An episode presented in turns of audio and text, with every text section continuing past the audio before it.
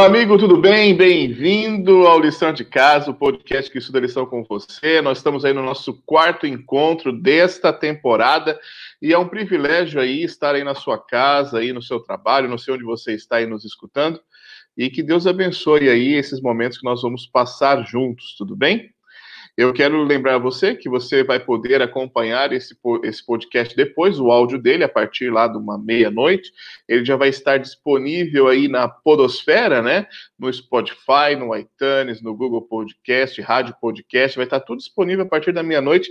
Você vai poder escutar, quem sabe, reprisar esse, esse episódio aí, indo para a igreja no sábado de manhã, no carro, ou indo trabalhar amanhã cedo, você já poder escutar esse podcast ali. Também na rádio Interativa Gospel, né? Ele está ao vivo com a gente, a gente está ao vivo ali, e amanhã, às sete da noite, reprisa também. E nós estamos no YouTube e também no Facebook. Você pode assistir quando você quiser. É muito bom estar com você. E eu tenho a minha primeira pergunta para fazer para você hoje. E aí? Você já adquiriu a sua lição? Tá aqui a minha, olha. E tá aqui, eu já estudei aqui, eu já tô, nós estamos no quarto tema, né?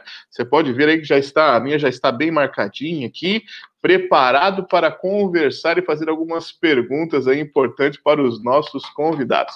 Se você ainda não conseguiu adquirir sua lição ou não fez a sua assinatura aí do Maná para o ano que vem, tá aqui embaixo aqui, ó, você vai ver bem aqui, deixa eu ver aqui, aqui, ó, né? Aqui tem o QR Code, você mira o seu telefone aí no QR Code, para que você possa ir, ele vai te mandar direto aí para um site para você conseguir fazer a sua, a, adquirir a sua lição, né, para que você não fique sem o seu guia de estudo e você possa participar ainda melhor conosco. Tudo bem? Temos algumas pessoas aqui que nós já estamos aqui, já estão com a gente, né? A, a Irma Rodrigues aqui, olha, ela, ela nem tinha começado a transmissão, ela já estava ligado com a gente aqui, ó, né? Olha, estava ali, ó, lá é, perguntando se a gente tinha feito boa viagem tudo mais aqui, muito bem, né? A irmã Glória Soares da Silva tá ali, ó. Muito, muito bom vê-la aí, ó. Também temos a Suzana lá de, de Santo Antônio da Patrulha, né? Muito bom. Aqui, ó, Lourenço Nunes. Muito bem, amigos. E aí, ó, faça um favor aí, a, a, a Prof. Rita, né? A Prof. Rita, esposa do João, estão ali. E eu quero pedir um favor para vocês. Pega o link, compartilha aí com todo mundo que você conhece, para que muitas outras pessoas possam se juntar a nós aí. E se você quiser participar, você já sabe, né? É só usar o chat e nós vamos receber aqui a sua mensagem e nós vamos responder aí, porque nosso time hoje está poderoso, hein? Nosso time hoje está top. E eu sei que durante aí a nossa abertura você viu que muitas muitas propagandas, né? Para você ver como nós temos programas interessantes para você durante a semana, para você não ficar ligado aí nos canais abertos, você tem uma opção às noites aí para que você possa participar e adorar a Deus junto. Né? No domingo nós temos Homens de Poder, na quarta-feira nós temos Nos Braços do Pai, nas quintas-feiras nós temos o Lição de Casa, uma vez por mês, na quinta-feira às 8 horas, nós temos aí Escola de Paz, uma vez por mês também nós temos a Sala de Teologia, né? Na sexta-feira, às 8 horas da noite. E nos domingos de manhã nós temos a hora do clube também. Se você é desbravador aventureiro, vai lá que eu vou estar ali com você também te esperando, tá bom? Não posso perder tempo, que hoje o nosso tempo é curto, o tema é muito top, então eu já vou apresentar a nossa equipe de hoje. E ele é capelão da Escola de Santa Cecília, ali em Viamão, é o pastor Felipe Vitola. E aí, pastorzão, tudo bem? Bem-vindo aí. Pode dar o seu alô aí para a galera aí, mano. Boa noite para todos. Quero mandar um abraço aí para todo mundo que está assistindo a gente agora. É um prazer estar com vocês aqui para falar da palavra de Deus. E eu tenho uma frase aqui, pastor, que eu quero compartilhar com vocês aí, que é uma frase de um escritor bem popular entre nós, que é do Max Lucado. Ele diz o seguinte: o Criador das estrelas preferiu morrer por você a viver sem você. Essa frase, para mim, então, é marcante. Valeu, Felipe. Obrigado, hein? Bem-vindo aí entre nós aí. E ele trouxe aqui também, olha, é, eu acho que é a primeira vez que um diretor faz parte desse grupo aqui, né? É o Gesiel. Gesiel, bem-vindo. Ele é o diretor da Escola de Santa Cecília, está aí representando a educação junto com o pastor Felipe. Então, Gessiel, bem-vindo aí, pode dar o seu recado aí também para nós. Obrigado, pastor, pelo convite, né? É um prazer poder estar participando desse programa tão bacana aí que é o podcast Lição de Casa. Para aqueles que já me conhecem, né, Gesiel, Gese, como alguns me chamam, né? Hoje estou diretor aqui na Escola Adventista de Santa Cecília, já passei pelo IAC, já passei por Santa Isabel, já passei pelo CAPA e hoje estou aqui em Santa Cecília. É uma alegria, eu faço parte aí desse grupo, onde o pastor Felipe também faz, como capelania, de ter feito uma parceria boa aqui na escola. E eu hoje sou casado com a professora Angélica, professora do primeiro ano aqui da escola. Sou pai do Eric, 19 anos, e a Milena, de 8 anos, que é uma promotora aí da, da Escola Adventista aqui de Santa Cecília, né? Nos vídeos que estão rodando aí pelo mundo afora. É um que prazer. Legal. Se eu pudesse deixar uma frase aqui, pastor, deixaria a seguinte: a Bíblia é o livro das respostas. Se você não encontrar na Bíblia as respostas, você não vai encontrar em nenhum outro lugar. Então fica aí a reflexão como tema da lição dessa semana também. Muito top, hein? Muito top.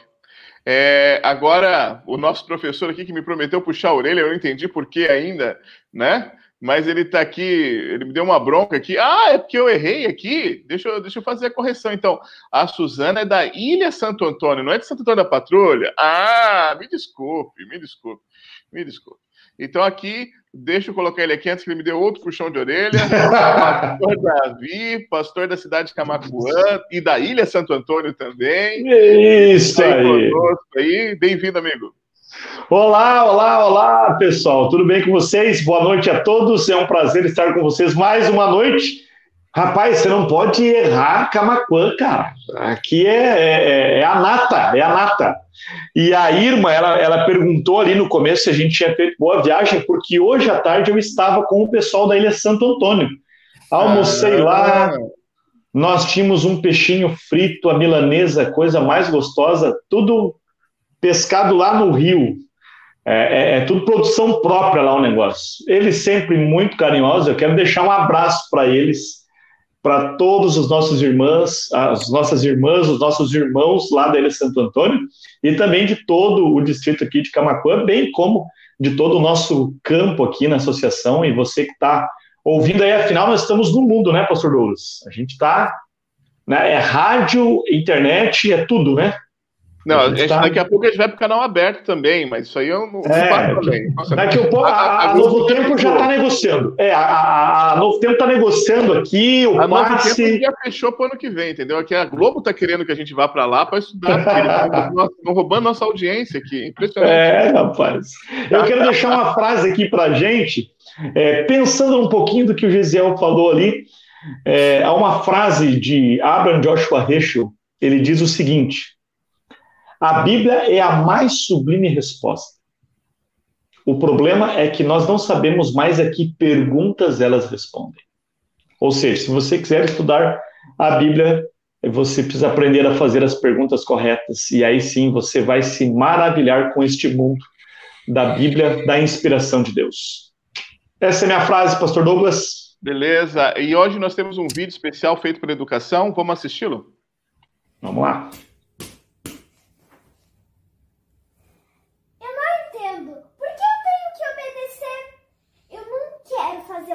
Disse. O que foi, Laura? Por que está tão zangada? Essa história de obedecer me deixa irritada. Eu queria ser grande e não precisar obedecer. E lamento te informar, sempre temos que obedecer. Primeiro os nossos pais e professores, e quando crescemos tem as várias leis de gente grande. Lei de trânsito, o, dos impostos e outros que os adultos falam.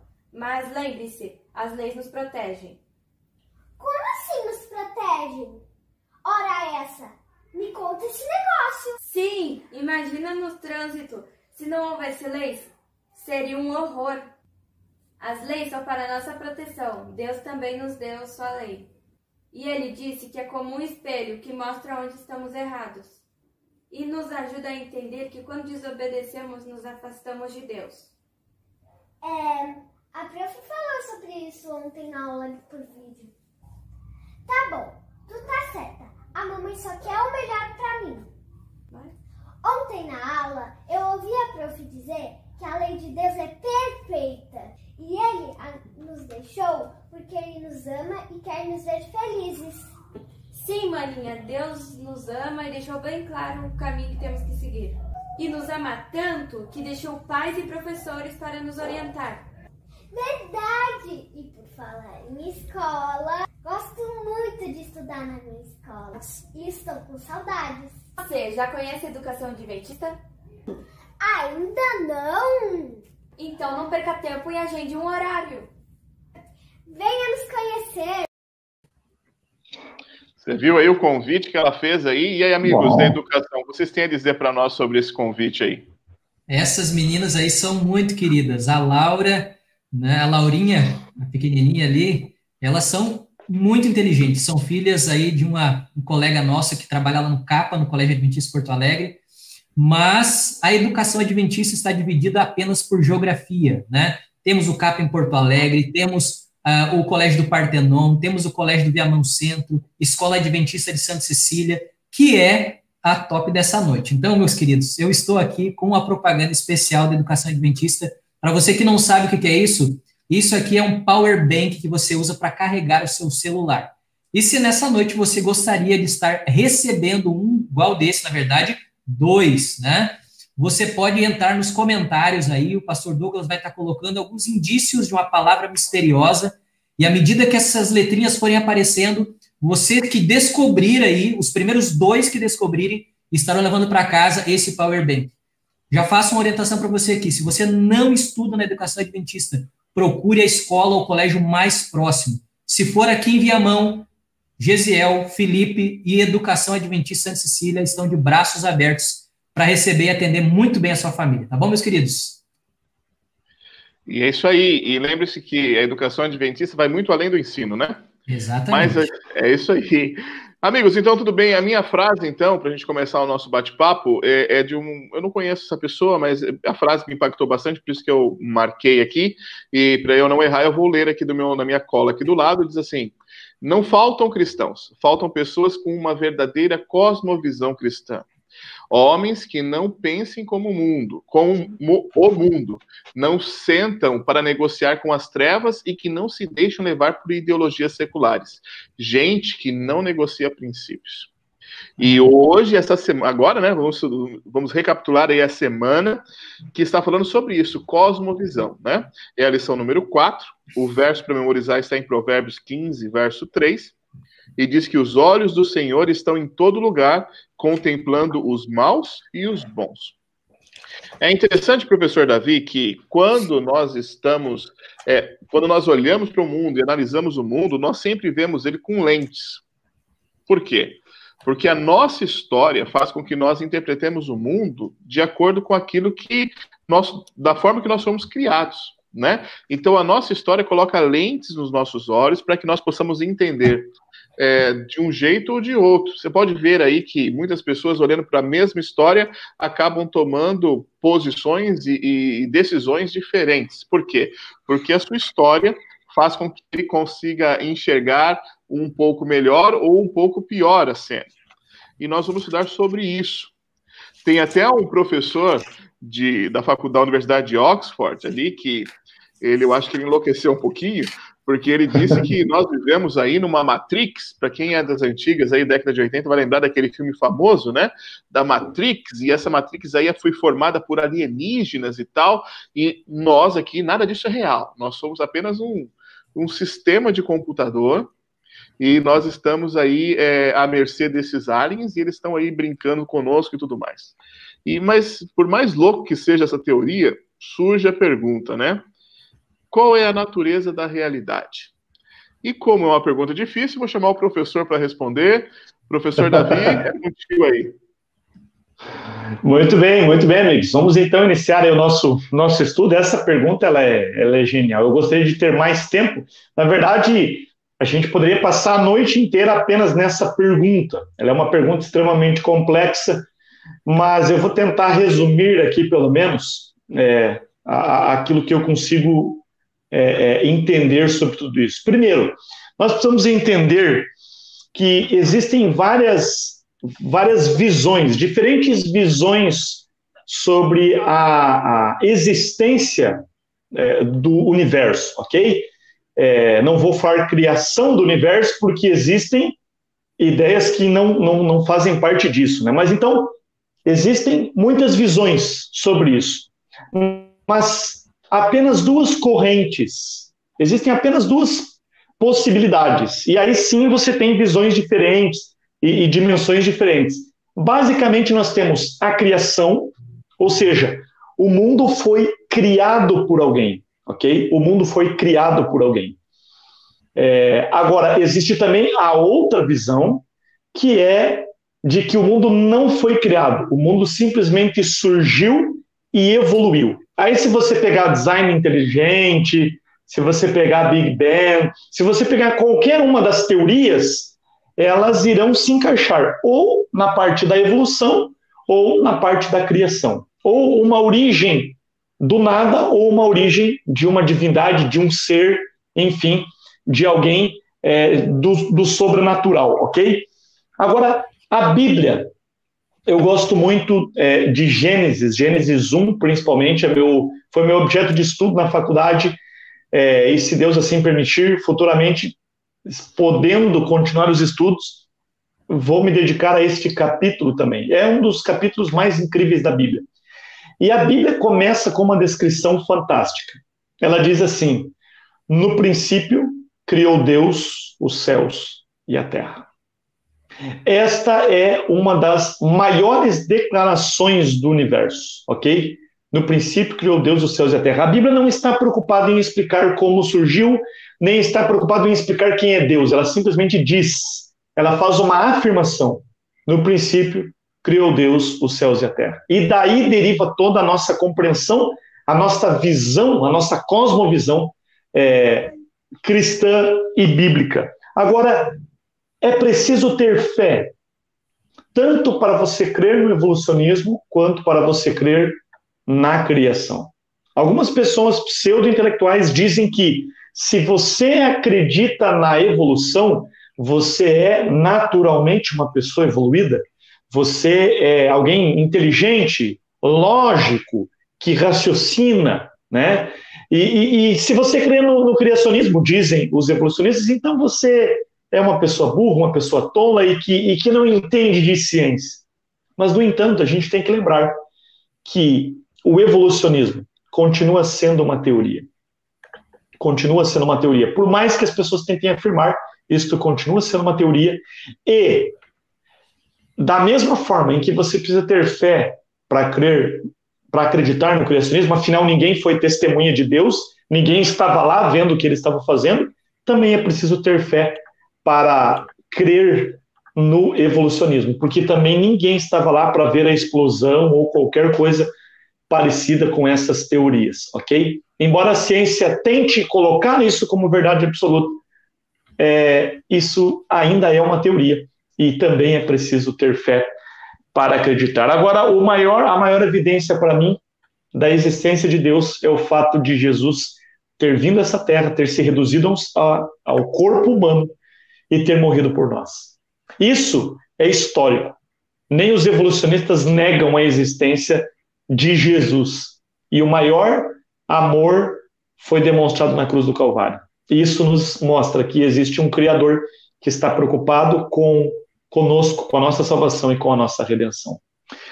Por isso, queridos, é, a gente vai falar nessa noite, então, sobre essa cosmovisão. Eu quero já trazer aqui o nosso amigo Felipe para o nosso bate-papo. Filipão, Leibniz, Manda. ele diz que ele diz o seguinte: por que existe algo ao invés do nada? Aí você vai para Shakespeare é, e ele diz assim: por que, que existe música ao invés de ruído? Uma pergunta semelhante, claro que a ideia de Shakespeare em Hamlet era uma outra, não era a mesma de Leibniz, mas a pergunta é válida. Essas questões filosóficas, né, por, por uma é, a busca, né, pela por respostas, elas já nos mostram que existe resposta e que se a gente tem essa busca é porque existe alguma resposta que nós precisamos encontrar.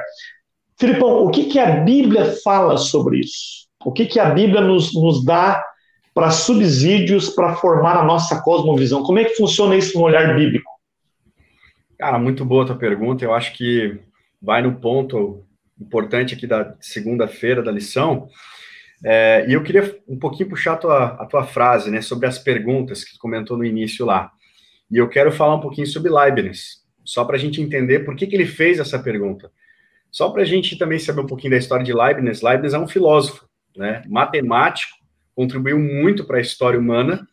É, ele tem uma, um, um, dentro da sua filosofia de, de vida, de pensamento, de estudo, ele tem uma frase, um pensamento que diz o seguinte: o melhor de todos os mundos possíveis que Deus poderia ter criado é o nosso. Então, ele é otimista em relação às coisas de Deus. Quando a gente olha para essa pergunta sem conhecer Leibniz, a gente pensa assim, então ele está criticando fortemente. Não, ele, ele é um filósofo, ele faz perguntas, ele busca essas respostas. Então, nessa busca, ele já contribuiu para a física, para a filosofia, para biologia, medicina, geologia, psicologia, linguística e até mesmo informática. Ele foi um homem que pensou coisas à frente do seu tempo. E aí tu me fez uma pergunta, o que, que a Bíblia fala sobre isso? Era justamente isso que Leibniz queria fazer quando ele fez a pergunta dele. Quando a gente pensa no tudo e no nada, a gente começa, querendo não, a filosofar, a gente começa a pensar. E se a gente segue essa cadeia, a gente vai começar a criar Matrix daqui a pouco, né? E vai numa outra direção longe da Bíblia. Mas se a gente faz essa primeira pergunta dele e pergunta o seguinte: o que, que Deus tem para falar sobre isso? A gente vai perceber que não tem é, outro caminho, porque, quer dizer, pode até ter mais, né? Mas o melhor caminho seria seguir a palavra de Deus e o que ele fala na palavra dele. Então, é, a gente pode entender algumas coisas. Primeiro, se eu tiro Gênesis da Bíblia, se eu tiro a parte da criação né, e toda a história inicial dos seres humanos, eu também acabo tirando um pouco da identidade de Deus, porque Deus ele é criador. E se a gente tira Gênesis, a gente acaba tirando praticamente tudo que aconteceu nesse mundo antes de nós existirmos. Então, muita gente hoje tem tentado derrubar os escritos de Gênesis para também derrubar outras partes da Bíblia, até mesmo uma fé cristã. Então, é, muitos questionamentos se levantam, né? Sobre as literalidades, sobre tudo que aconteceu no Gênesis. E aí, então, vem a questão que tu falou. Muita gente prefere ter fé em teorias humanas do que ter fé naquilo que Deus deixou para nós. É, um outro ponto interessante é o seguinte: uma cosmovisão bíblica deve enfatizar a importância da doutrina da criação. O que, que significa isso? É, a gente não pode, de nenhuma forma, tentar misturar evolução com criação. Eu me lembro há um tempo atrás, é, alguns amigos da igreja, nós nos reunimos e a gente, olha, vamos olhar esse filme que é bacana. E aí a ideia do filme era justamente essa, encontrar pontos é, na evolução que davam base para a criação.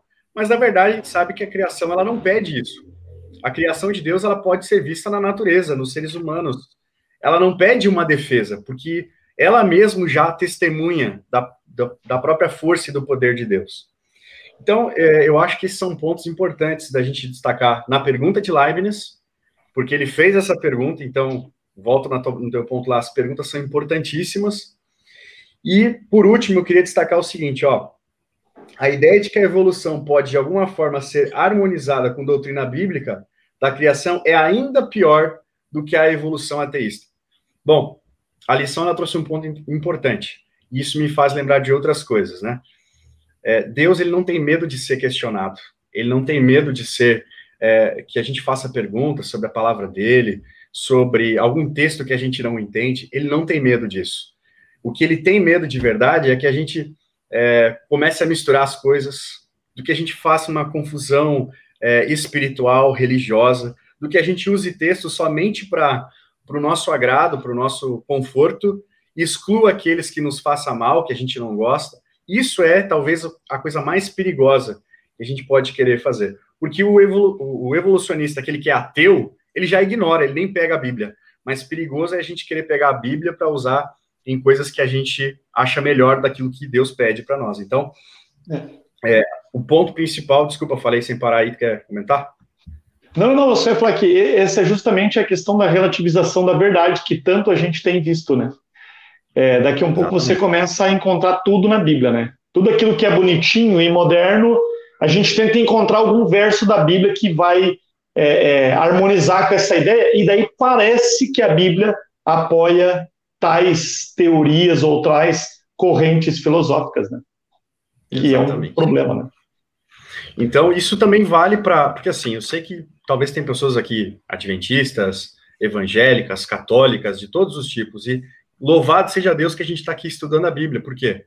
Porque quando a gente estudar e perguntar as coisas que a gente tem no nosso coração de dúvida, Deus vai responder através da Bíblia. E ele dá as respostas. Pode ser hoje, pode ser daqui a pouco, pode ser que alguém venha e te explica, te ensina, mas a gente não pode ignorar.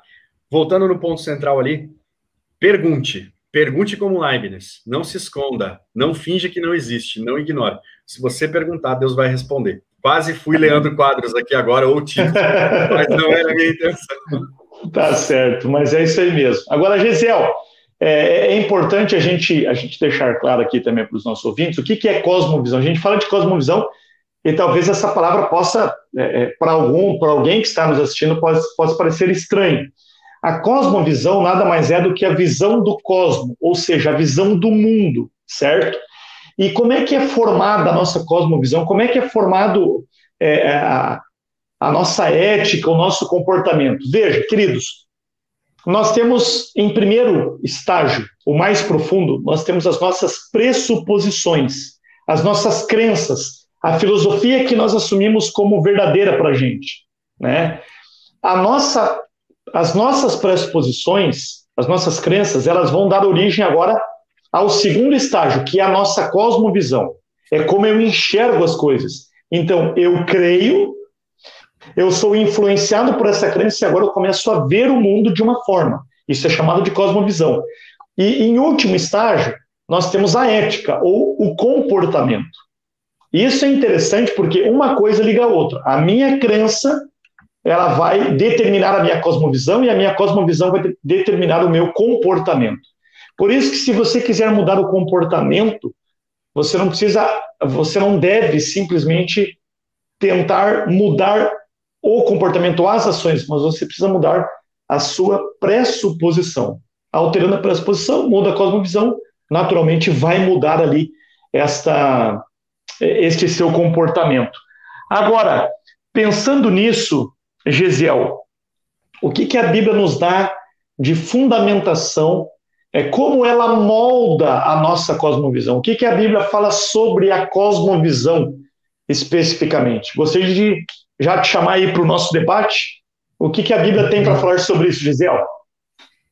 Então, Davi, o, Douglas, quando fez a introdução da lição, ele deixou bem claro que nenhum de nós vê o mundo de uma forma neutra. Todos nós temos uma maneira de pensar. Imagina que a, a cosmovisão é a forma como eu enxergo a realidade. Eu uso óculos, né? Uso lentes. É, aos, até os 18 anos eu não usava e eu tinha uma dificuldade tremenda. Eu ficava para assistir as coisas assim. Até que um dia minha cunhada disse assim, Gese, por que, que você não vai no oftalmologista? Eu fiz uma consulta ele disse, olha, você vai ter que, você precisa usar óculos. Eu fui numa ótica, encomendei o óculos e no dia que eu fui buscar, a menina que me atendeu, disse o seguinte, é a tua primeira lente?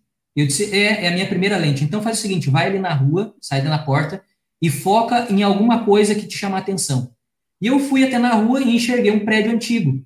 E eu foquei na sacada de uma das casas desse prédio. Voltei, peguei a lente, coloquei a lente e eu fiquei surpreso, porque eu consegui ver que 18 anos, eu não sei por quanto tempo eu tinha perda de visão, mas por 18 anos eu perdi uma riqueza de detalhes que eu não enxergava antes.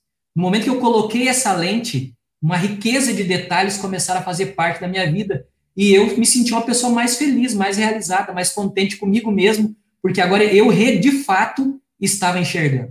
Então, a cosmovisão, ela tem dessas coisas. Hoje, nós vamos perceber assim que existem algumas realidades. A gente poderia usar aqui que existem algumas cosmovisões que estão aí na prateleira à disposição de quem quiser pegar. E eu vou usar pelo menos duas aqui rapidamente para a gente teria muito mais conteúdo, mas a primeira delas, a gente poderia trabalhar sobre o materialismo científico, como é chamado uma das cosmovisões aí ou naturalismo, como é chamado. É uma cosmovisão onde não existe origem planejada, não existe um propósito para a vida, é simplesmente o acaso, só existe a matéria, é como se eu estivesse pegando aqui essa cadeira e disser, ela simplesmente existe, né? É só tem matéria ali. Ela, ela não aceita a, a ideia de que existe espírito, de que existe seres celestes, de que existe um Deus, um projetista, um criador. Simplesmente existe. É como diz aí, é, somos um gene egoísta, como diz Richard Davis, né? É mais ou menos isso. É, nós poderíamos dizer que existe também uma outra cosmovisão, e eu entro agora no campo bíblico, que é a que diz que existe um Deus, um ser superior, que deu vida às coisas. E ele deu causa ao universo, ele criou a matéria. Ele não simplesmente tem a matéria, ele criou essa matéria. E a partir dela, ele fez vida, ele produziu vida.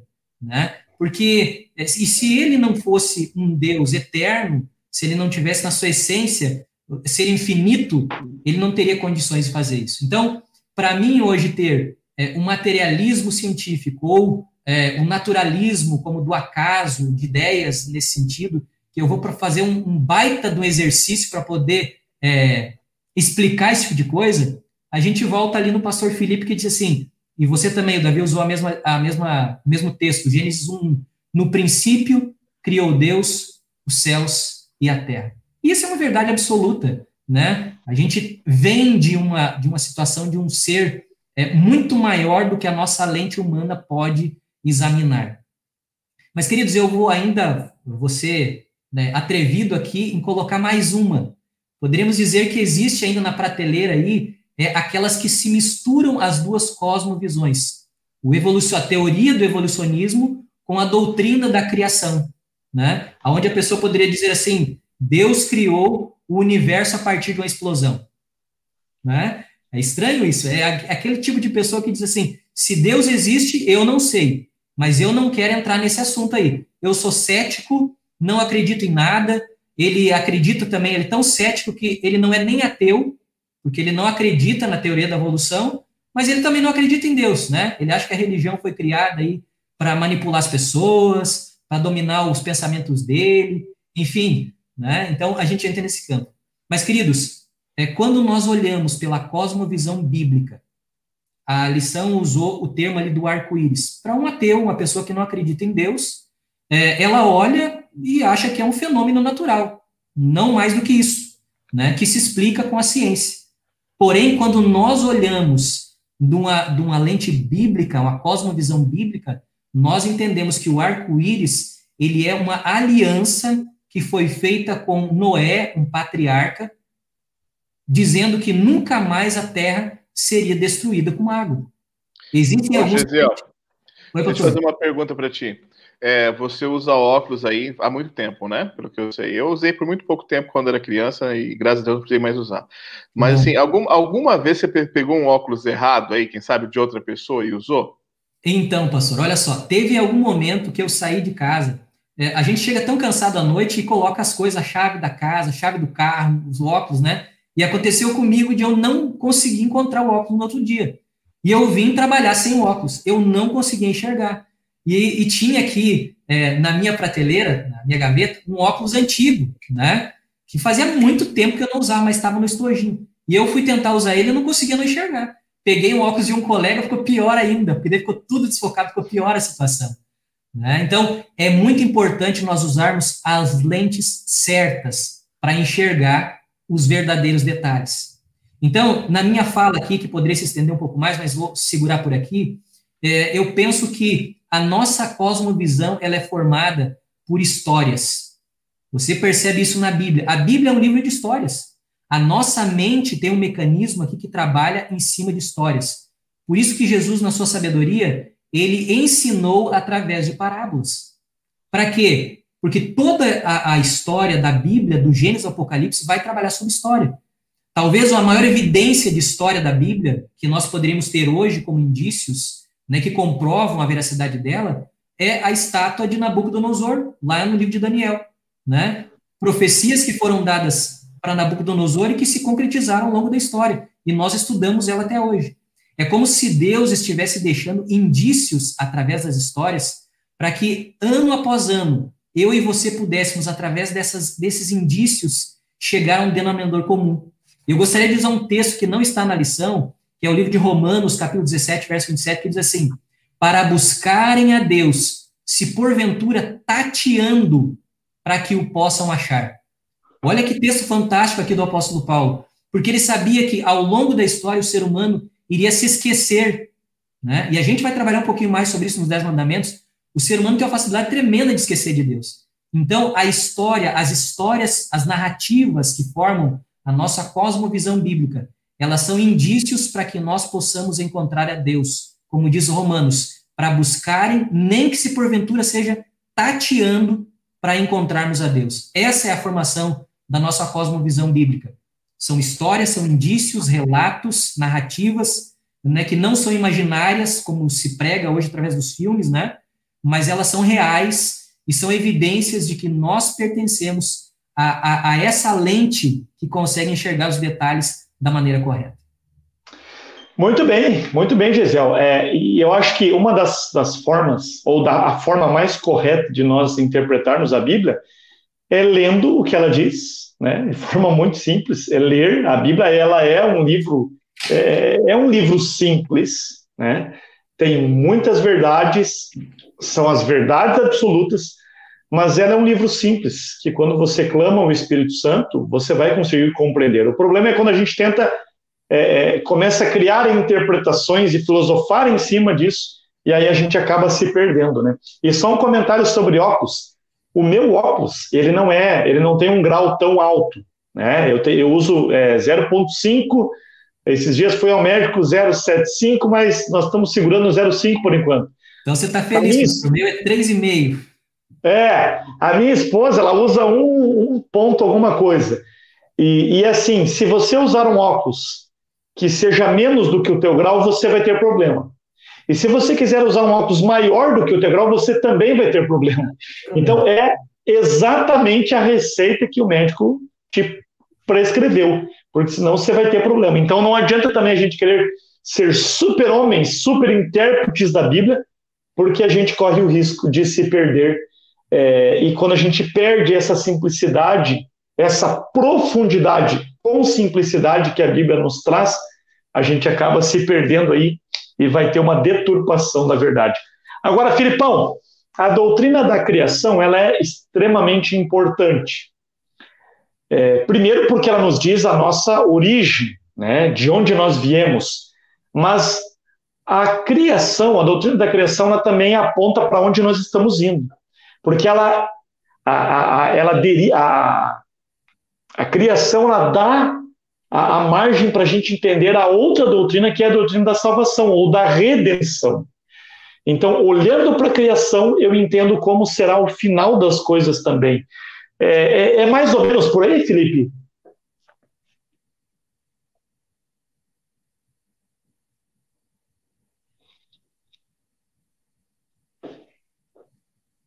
É, eu acho que o Felipe não... fechou o seu microfone aí, cara. Desculpa. Aí, aí agora sim.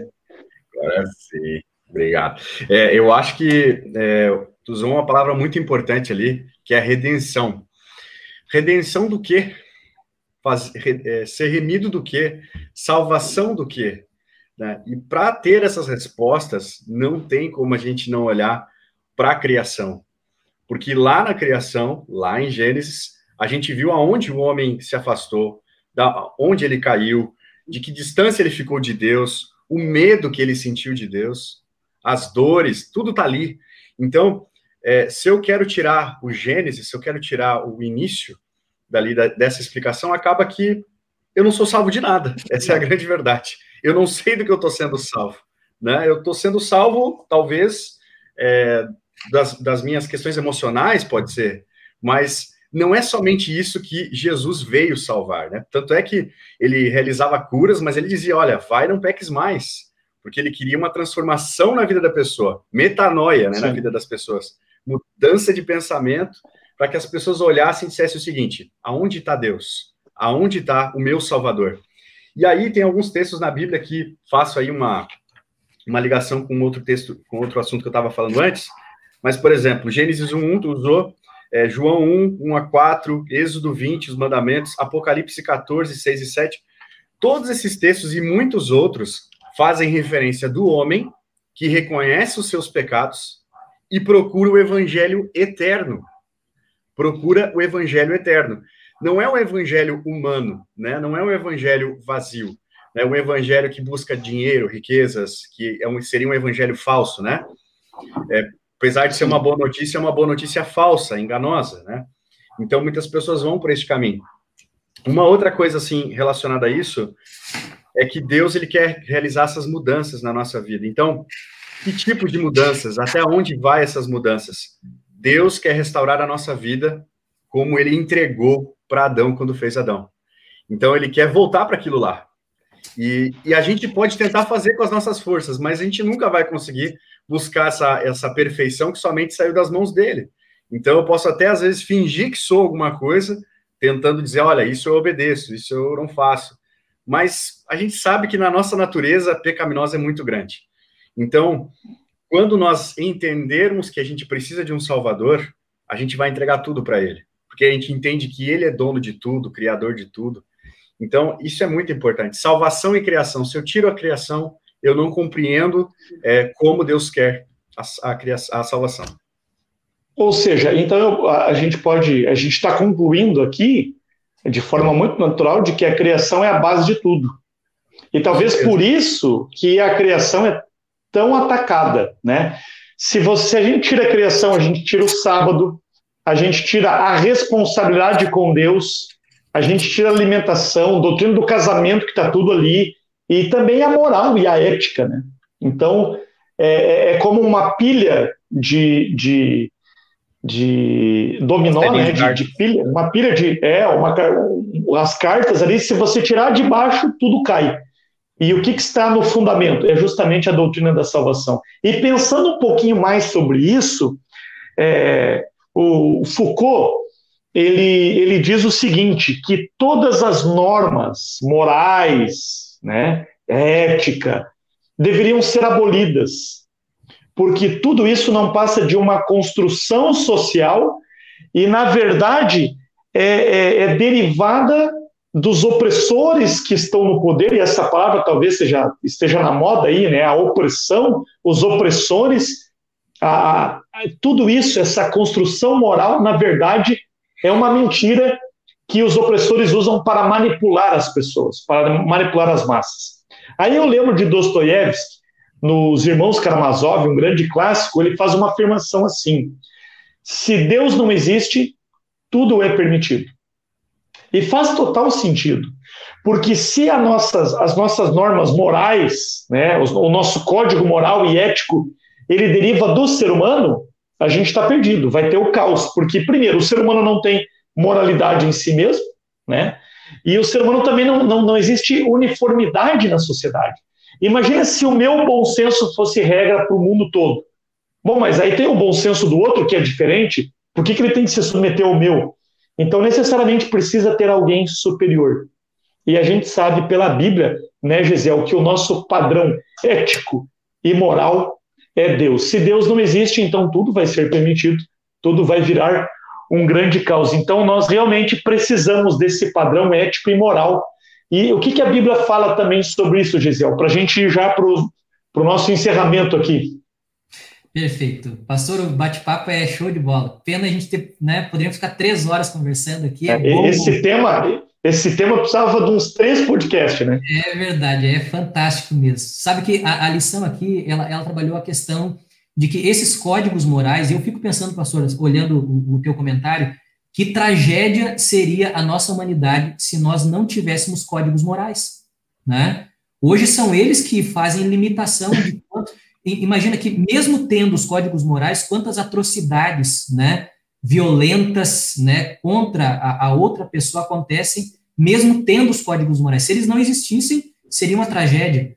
A lição usou a, a figura de Michel Foucault aqui como um filósofo francês, né, que foi pedido na França que ele fizesse um, é, uma, def, uma defesa né, em relação à pena de morte, e ele fez pior do que isso, né? A gente poderia usar o, o, o personagem, o filósofo aqui, não apenas Jean Rousseau, é, Simone de Beauvoir, Michel Foucault, todos esses filósofos aí, a ideia deles é destruir com a moralidade que existe na, na, na figura humana, né? E eu penso que nós, como cristãos, ao olhar esses códigos morais, éticos, que, que fazem base das famílias hoje da humanidade, elas passam pela Bíblia.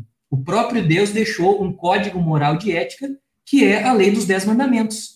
Na verdade, nunca foram proibições ou um autoritarismo do céu ao sistema. Não, muito pelo contrário. A figura do código de ética moral do céu, que é os dez mandamentos, já existia muito antes de serem escritos por, pelo dedo de Deus e entregues naquelas tábuas né, de pedra para Moisés no deserto. Já existia no céu esse código moral. Ele só não estava escrito porque os anjos, os seres celestes, viviam em harmonia com Deus. Essa é que é a verdade. Quando nós vamos para a Bíblia, João 14, 15 diz: Se me amais, guardareis os meus mandamentos. João 15, 10: Se guardares os meus mandamentos, permanecereis no meu amor, assim como eu tenho guardado os mandamentos do meu Pai, e eu estou no seu amor. 1 João 2,6: Aquele que diz que permanece nele, assim deve andar como ele andou. Salmo 119, 165. Grande paz, olha só, grande paz tem os que amam a tua lei. Isaías 48, 18. Ah, se tivéssemos ouvidos os meus mandamentos, então seria a tua paz como um rio e a tua justiça como as ondas do mar. E eu termino com Josué 1,7. Tão somente ser forte e muito corajoso, para teres cuidado de fazer segundo toda a lei que o meu servo Moisés te ordenou, para que te desvies, não te desvies nem para a direita, nem para a esquerda, para que você possa ser uma pessoa bem-sucedida. Aqui nós estamos falando de dinheiro, de carro, de terreno, de. Não, ele está falando de prosperidade espiritual, de paz de espírito, de eu viver em paz comigo, com meu semelhante. O código moral de Deus é para felicidade, é para abençoar a minha vida e a minha vida abençoar a vida de outras pessoas. Muito bem. É, você estava falando aí, eu estava lembrando, hoje se fala muito de liberdade, né? Nós, nós somos seres livres, nós precisamos de liberdade. E há pessoas, né, Gisele, que elas, elas dizem assim: para eu ser livre não pode haver leis. Né? E há muitas pessoas que dizem: olha, Deus, na verdade, ele quer prender a gente nos seus mandamentos. Mas, querido, se não existe, é, se não existe leis, se não existe um código moral, isso não é liberdade, isso é libertinagem. Libertinagem. Exatamente. E aí eu lembro de, do ator Jim Caviezel, que interpretou Jesus Cristo no filme é, do Mel Gibson, o, o Paixão de Cristo, ele diz assim, liberdade, Deus nos libertou, e a liberdade existe para você ter o direito de fazer o que deve ser feito, e não aquilo que você quer. Porque fazer o que você quer é libertinagem, mas cumprir o papel para o qual Deus nos deu, nos deixou isso sim é liberdade. Tiago diz que a lei de Deus é uma lei de liberdade. Eu lembro do CAV, quando eu estava no CAV dando aula, é, o ano passado, é, a gente deu um trabalho que foi o seguinte: os alunos deveriam procurar é, nos seis últimos mandamentos de Deus e um paralelo com as constituições de vários países. E eles perceberam que as leis dos países elas eram fundamentadas nos seis últimos mandamentos de Deus. Qual é o país que diz que você pode maltratar os pais? Qual é o país que, que diz que você pode matar, que você pode roubar? Nenhum país é civilizado diz isso.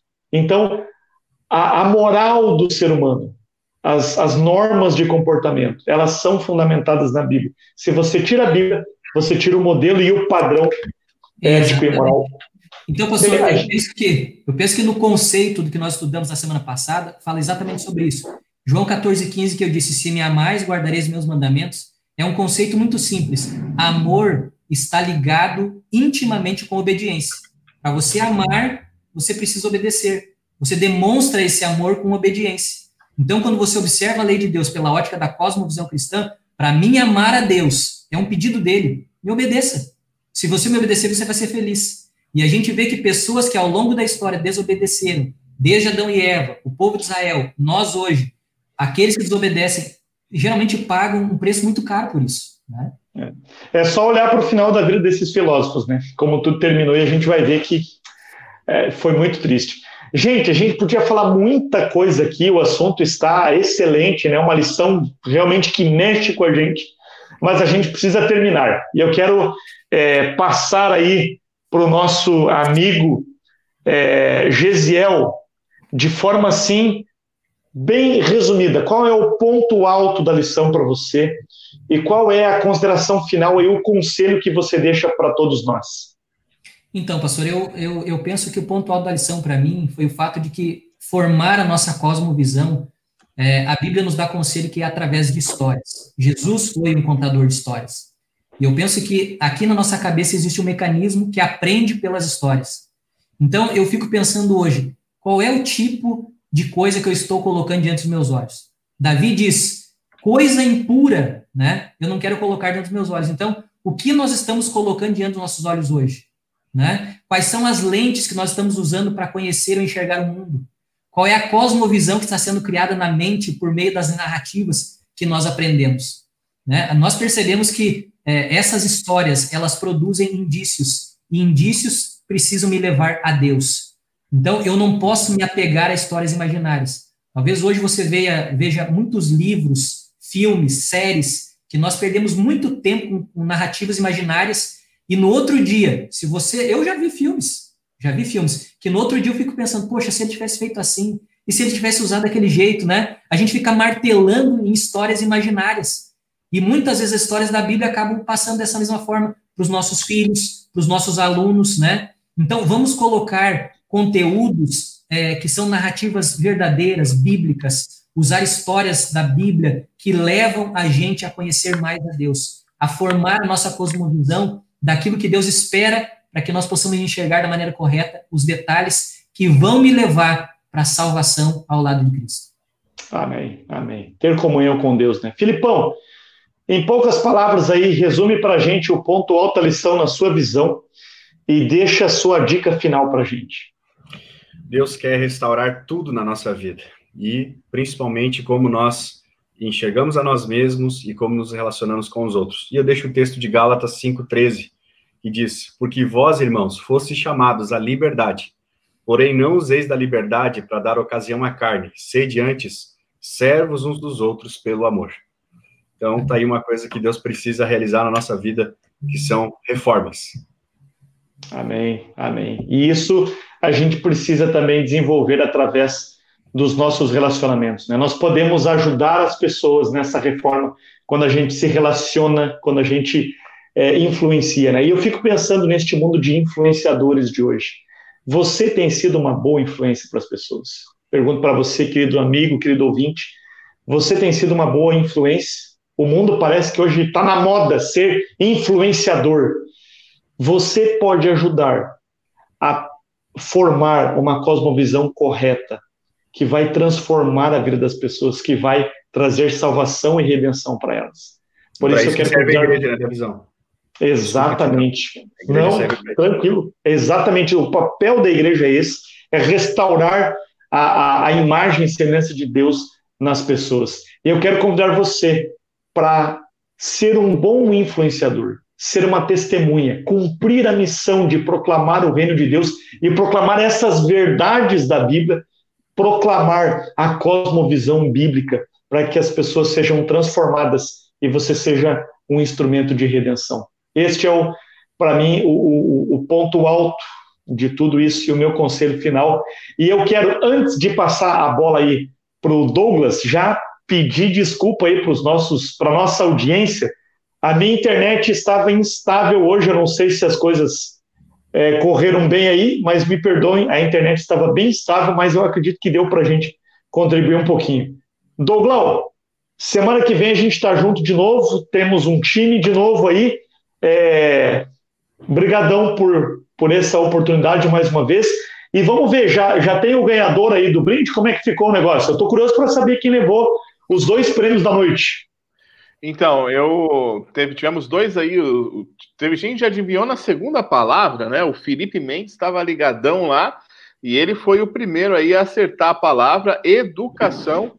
E o segundo foi o Jorge Fortes, né? Então, assim, eu vou, vamos deixar esses dois é, power banks ali na, na associação, com a secretária a Camila, né? Se eu não, não, não, não errei o nome. Vai ficar com a Camila, você entra em contato com a Associação Sul Rio Grandense, 32457000, pede para falar com a Camila, e aí você combina com ela para retirar esse, esse seu prêmio aí, tá bom? Parabéns aí, Felipe e Jorge Fortes. O Felipe é lá de, da Praia do Cassino. Ele acompanha a gente sempre aí, viu? O Jorge. Daqui a um pouco manda. No, no, no, comentário de onde ele está falando para nós aí. É, daqui a um pouco manda pelo pastor aí, talvez, né? Quando vier a associação. Não, esse pode... semana no outro. Eu vou estar tá lá no Rio, Rio Grande ali. Eu já posso levar para ele também, se ele quiser. Vai estar, tá, vamos estar tá ali. Amigos, muito obrigado, viu, pela participação. Felipe, Gesiel, Davi, foi top. Vocês voltarão em breve aí para estar conosco também. Semana que vem é um time novo para a gente conversar aí. O pastor Davi vai estar conosco também. Mas aí, daqui até o final dessa lição, com certeza vocês voltarão, tá? Então Maravilha. já fiquem aí de sobreaviso. Muito obrigado pela participação. É um prazer, professor. O privilégio foi nosso tê-los aí. E, amigo, para terminar, eu quero é, falar uma coisa para você. É, você, se você chegou nesse ponto e ainda não entendeu a importância da cosmovisão, você tem que entender uma coisa: com ela ou sem ela, com a certa ou com a errada, pode definir aí o que é certo e o que é errado para a sua vida. Se você não tiver com a cosmovisão certa, com as lentes certas, olhando a coisa da maneira certa, você pode perder aí a noção do que é certo e do que é errado. E isso é muito fácil de acontecer. Basta você olhar um pouquinho que, com as lentes do cristianismo, há muito tempo atrás, é, houve-se cruzadas matando pessoas inocentes por não acreditar num Deus é, que nós acreditamos. Basta você voltar um pouquinho ainda atrás e você ver aí toda a consequência naz, do nazismo na nossa, no nossa história, e vamos voltar um pouquinho menos, até quem sabe, né? E vamos ver aí todo o período de escravidão tudo por quê? Porque os nossos, as nossas lentes estavam erradas. Por isso, tenha a lente certa. Busque a lente no ponto certo. E você vai achar essa lente na pessoa de Jesus Cristo e através dessa palavra. Se você tiver a lente certa, você vai ter um comportamento e uma visão certa. Tá bom? Que Deus abençoe você. Até semana que vem. E aqui, às 9 horas, no Lição de Casa que você tenha uma boa lição de casa.